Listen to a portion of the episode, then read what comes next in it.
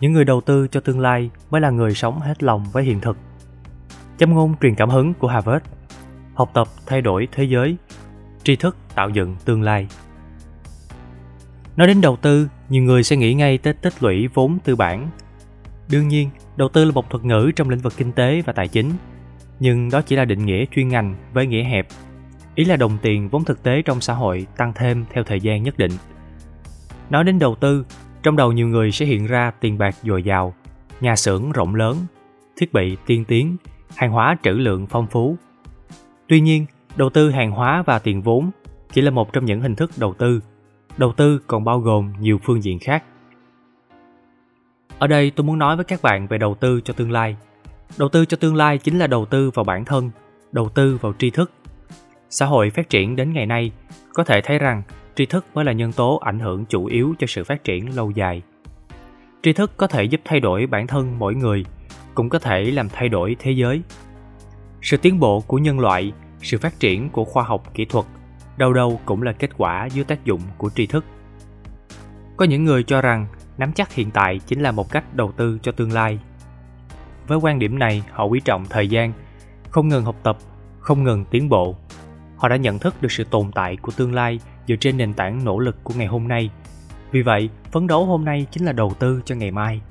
Trái đất không bao giờ ngừng quay, sự tỉnh lại là tương đối, vận động mới là vĩnh hằng. Xã hội biến đổi, con người cũng theo thời gian mà già đi. Trong một giờ học tại harvard, giáo sư Apport đang giảng cho sinh viên chủ đề liên quan đến đầu tư cho tương lai.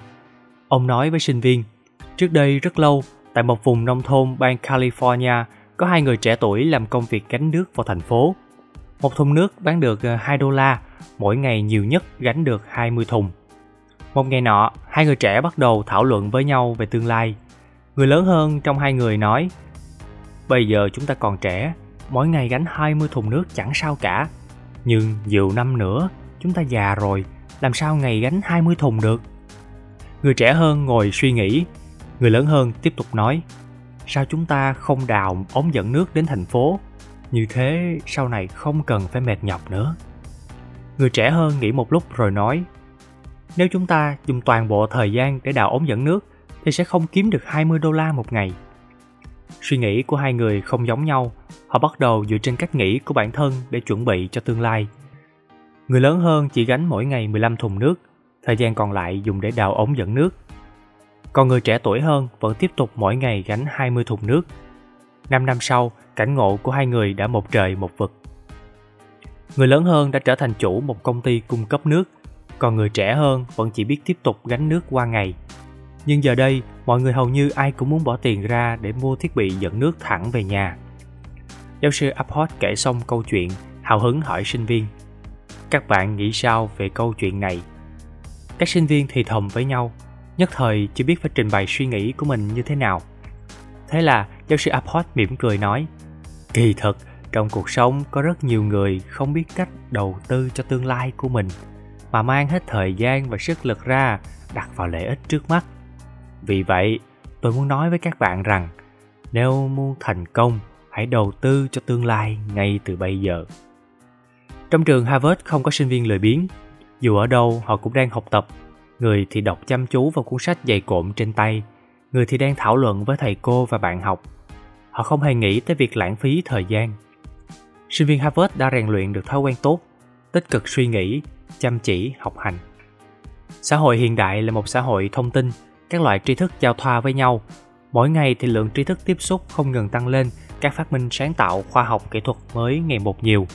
Dù là phương thức sản xuất hay phương thức làm việc đều có sự thay đổi lớn lao trong thời gian ngắn xã hội thông tin đòi hỏi chúng ta phải nhanh chóng cập nhật tri thức mới nếu cứ ôm khư khư tri thức cũ sớm muộn cũng sẽ bị xã hội đào thải. Sự phát triển và thay đổi không ngừng của thời đại cũng yêu cầu chúng ta phải không ngừng nắm chắc tri thức. Muốn đứng vững trong xã hội này, cần sống đến già, học đến già.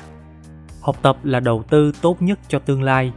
Khi chúng ta dừng lại quan sát kỹ xã hội mà chúng ta đang sống, tất cả hiện thực đều sẽ nói cho chúng ta biết rằng đầu tư cho tương lai là việc bắt buộc phải làm. Chúng ta không cách nào đoán trước được xã hội trong tương lai sẽ ra sao, nhưng chúng ta có thể thông qua học tập để hoàn thiện bản thân, giúp bản thân thản nhiên đối mặt với xã hội trong bất kỳ thời điểm nào. Xã hội đang biến đổi, chúng ta cũng đang học tập. Những thay đổi mới mẻ đều do tri thức mới tạo ra. Vì vậy, chúng đồng bộ với nhau. Chúng ta phải luôn bắt kịp nhịp đập của thời đại, vĩnh viễn đứng ở nơi chắc chắn vững vàng không bao giờ thua cuộc. Có một giáo sư khi còn trẻ rất thông minh. Ông học xong sau tiến sĩ thì vào trường đại học giảng dạy. Lúc mới đầu, lý luận của ông được giới học thuật công nhận. Các sinh viên cũng rất thích theo học môn của ông. Cứ như thế, hết lớp sinh viên này đến lớp sinh viên khác tốt nghiệp, giáo sư cũng ngày càng già đi.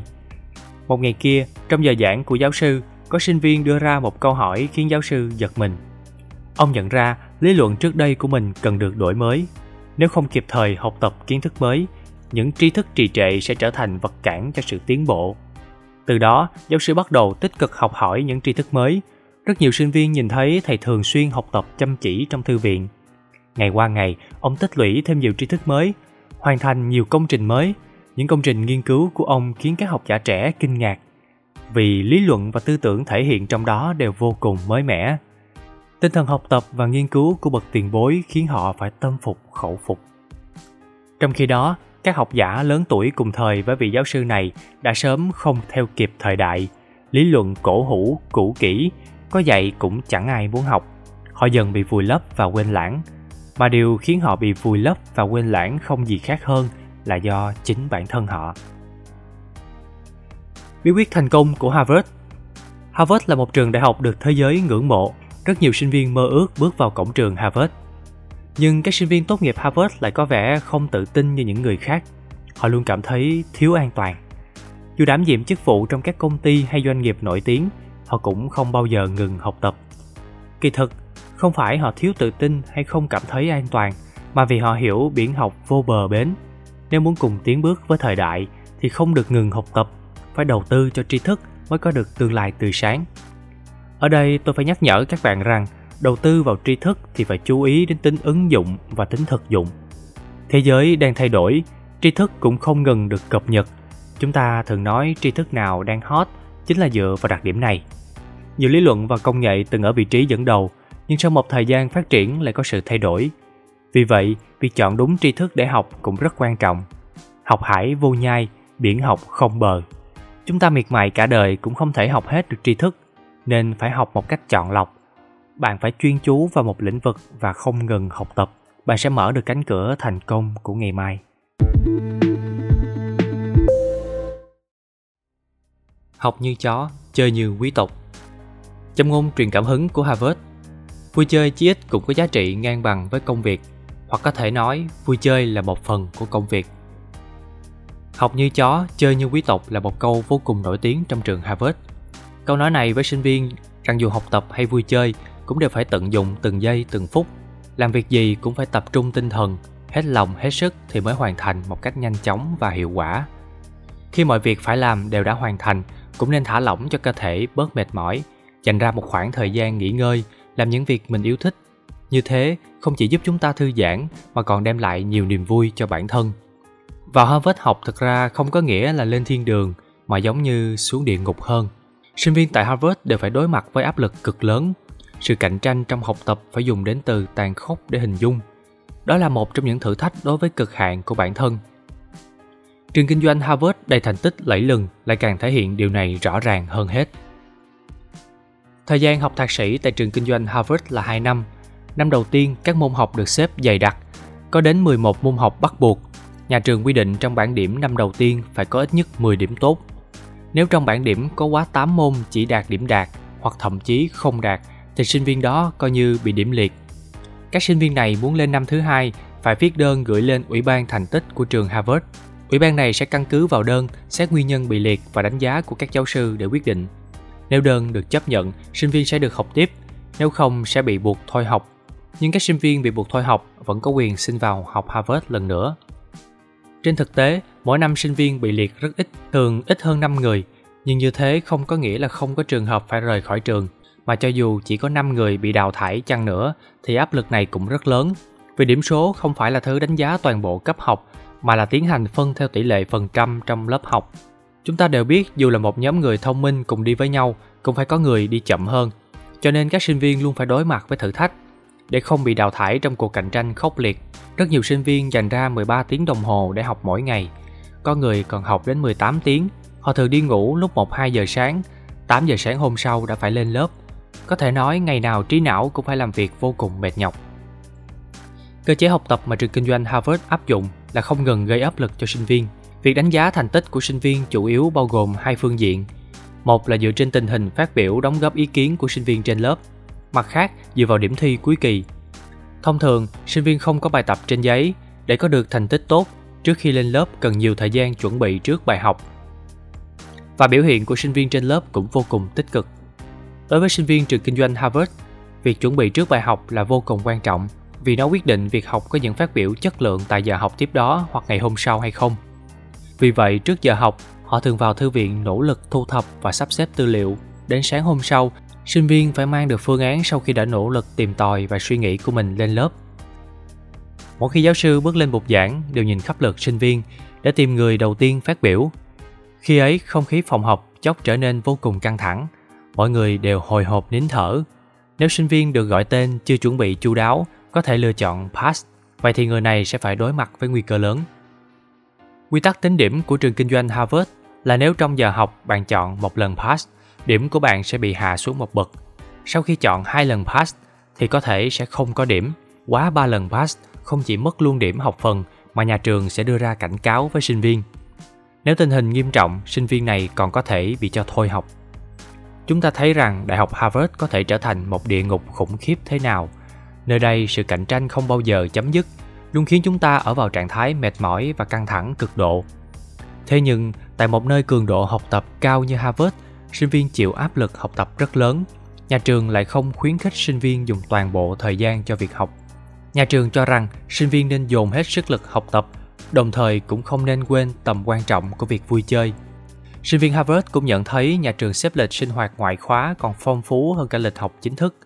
Vì trường Harvard hiểu rằng các hoạt động ngoại khóa thích hợp thì không hề ảnh hưởng xấu đến sứ mệnh giáo dục mà ngược lại giúp ích được thêm rất nhiều cho giáo dục cho nên tại harvard sinh viên được kêu gọi chơi như quý tộc sinh viên harvard không chỉ tập trung toàn bộ tinh thần và sức lực cho việc học mà ngoài thời gian học tập họ còn tích cực tham dự các hoạt động nghệ thuật do nhà trường tổ chức như hòa nhạc diễn kịch vũ đạo các triển lãm nghệ thuật không chỉ vậy mỗi năm harvard đều tổ chức liên hoan nghệ thuật làm phong phú thêm đời sống sinh hoạt ngoại khóa của sinh viên. Các hoạt động nghệ thuật đã giúp sinh viên được giáo dục nghệ thuật, trau dồi thẩm mỹ, khiến năng lực thẩm mỹ và thưởng thức nghệ thuật của họ được nâng cao. Quan điểm của Harvard là hy vọng sinh viên sau này có thể học cách sống một cuộc sống vừa cần cù nỗ lực, vừa nhàn nhã hưởng thụ. Khi đã hoàn thành một công việc cấp bách, có thể tạm thời quẳng công việc ra khỏi đầu, tận hưởng những giờ phút thư giãn thảnh thơi quý giá hoặc vui chơi với thái độ nhiệt tình hào hứng như khi làm việc để toàn bộ thân thể và tinh thần đều được nghỉ ngơi sự thật là như vậy sau khi chúng ta thực sự nghỉ ngơi, thư giãn một thời gian, tinh lực và thể lực của chúng ta mới hồi phục nhanh chóng, giúp động lực cũng như sức mạnh chiến đấu của chúng ta tăng lên đáng kể. Vì vậy, khi chúng ta lao về phía trước, đừng chỉ nỗ lực học tập không màng đến điều gì khác, mà phải học cách vui chơi để cuộc sống của chúng ta đạt đến sự cân bằng. Bí quyết thành công của Harvard. Biết cách nghỉ ngơi mới có thể làm việc một cách hiệu quả hơn. Câu nói quen thuộc này đã chứng minh cho một sự thật đó là dù làm việc gì cũng nên biết kết hợp giữa bận rộn và thư thái, căng thẳng và thả lỏng. Lúc học nên tập trung toàn lực, không ngừng phấn đấu. Lúc nghỉ phải hoàn toàn thư giãn. Làm được như thế mới là người khôn ngoan. Tinh thần và sức lực của con người là hữu hạn, nó giống như một cánh cung. Khi đã kéo căng đến một mức độ nhất định thì không thể kéo căng thêm được nữa. Nếu cứ tiếp tục gắng sức thì tình trạng dây đứt, cung gãy có thể xảy ra. Chúng ta học hành làm việc căng thẳng một thời gian, sau đó nhất định phải học cách nghỉ ngơi, tạm thời cho thân thể và tinh thần được hồi phục, rồi mới bước vào giai đoạn nỗ lực tiếp theo một cách hiệu quả hơn. Đừng tiếc thời gian nghỉ ngơi, vì chúng ta đều biết rằng mài rìu không lỡ vì chặt củi. Nghỉ ngơi chính là lúc chúng ta mài dũa lại bản thân, dùng sự sắc bén của chúng ta để tiếp tục dẹp bỏ con đường trong gai, chinh phục thử thách. Nói cách khác, chiếc xe đường trường của chúng ta phải dừng lại để đổ xăng, sau đó mới đủ sức phóng đến thành công.